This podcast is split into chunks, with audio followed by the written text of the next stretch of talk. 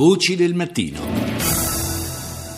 E proprio della svolta politica in Spagna parliamo con Monica Uriel Gomez eh, dell'ANSA da Madrid. Buongiorno. Buongiorno.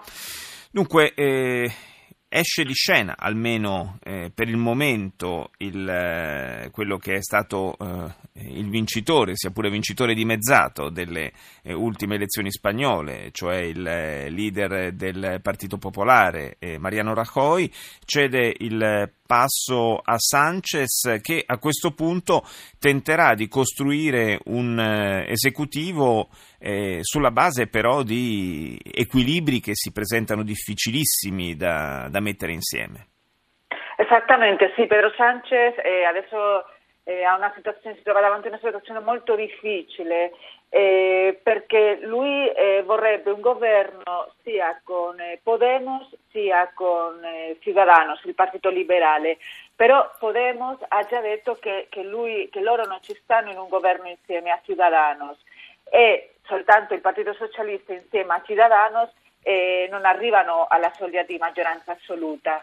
Quindi adesso Sanchez cercherà di avere l'attenzione eh, di, altri, di, altri, partiti, eh, do, dovrebbe cercare l'astensione di Podemos o addirittura del Partito Popolare eh, di Mariano Rajoy, eh, che fino adesso si, si trova come una, come una, possibilità molto, molto difficile. Beh, Podemos, eh, almeno eh, se dobbiamo credere alle parole di ieri di Iglesias, eh, ha già messo le mani avanti, insomma, o entra nel governo eh, a pieno titolo con eh, tanto di vicepresidenza e ministri oppure, oppure, non se ne parla, non se ne fa nulla. E i rapporti con il Partito Popolare per Sanchez eh, non sono affatto eh, facili, soprattutto con l'attuale leadership, visti gli scontri anche a livello personale molto aspri che ha avuto nei, nei mesi scorsi e anche subito prima del voto. Sì, sì, i contatti eh, tra il Partito Popolare e il Partito Socialista sono inesistenti. Rajoy voleva una, un'alleanza insieme al Partito Socialista eh, e Sanchez ha, ha, sempre rifiutato questa, questa alleanza. Adesso eh, Rajoy lascia a Sanchez eh, di, di, provare a, cer- a, cercare a fare il governo dopo che, dopo che lui non è riuscito ad avere nessun appoggio. I tempi si annunciano molto lunghi, è passato già più di un mese eh, dalle elezioni, ora questo tentativo eh, di formare un governo da parte del eh, leader socialista eh, si presume che prenda eh, circa un altro mese, dopodiché se non dovesse andare in porto che cosa accadrebbe?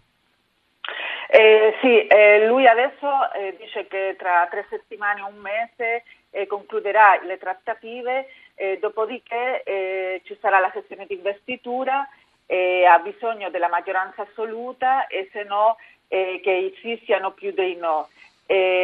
dopodiché avrà due mesi per, se, se, non, se, non, riesce, ci saranno le elezioni dopo due mesi. Quindi insomma diciamo che la Spagna rischia di rimanere in questo pantano politico se eh, non dovesse avere successo il tentativo di Sanchez per eh, quattro mesi complessivi, un tempo davvero lungo e insolito, è la prima volta che il Paese si trova a vivere una situazione di questo tipo.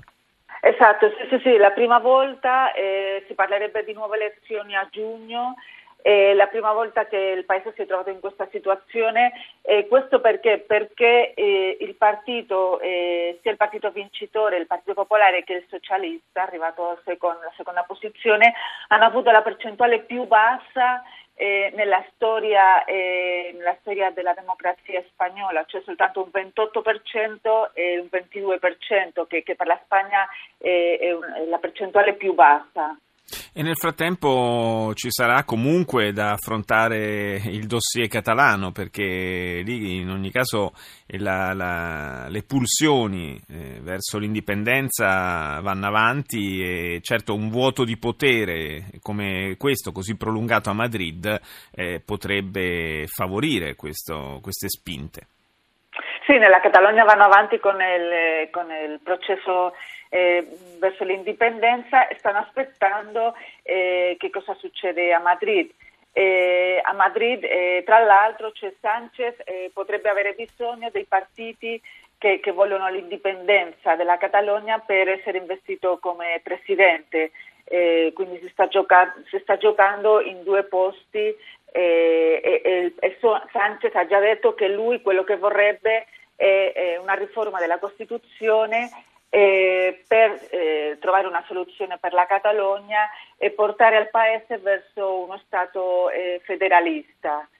Certo. Il, problema che, il, il, problema è che, per questo, per la riforma della Costituzione, avrebbe bisogno del Partito Popolare, certo. Eh, perché al Partito Popolare anche la maggioranza assoluta al Senato. Sì, una partita davvero molto complessa e delicata, quella che si sta giocando in queste settimane a Madrid. Io ringrazio Monica Uriel Gomez per essere stata con noi.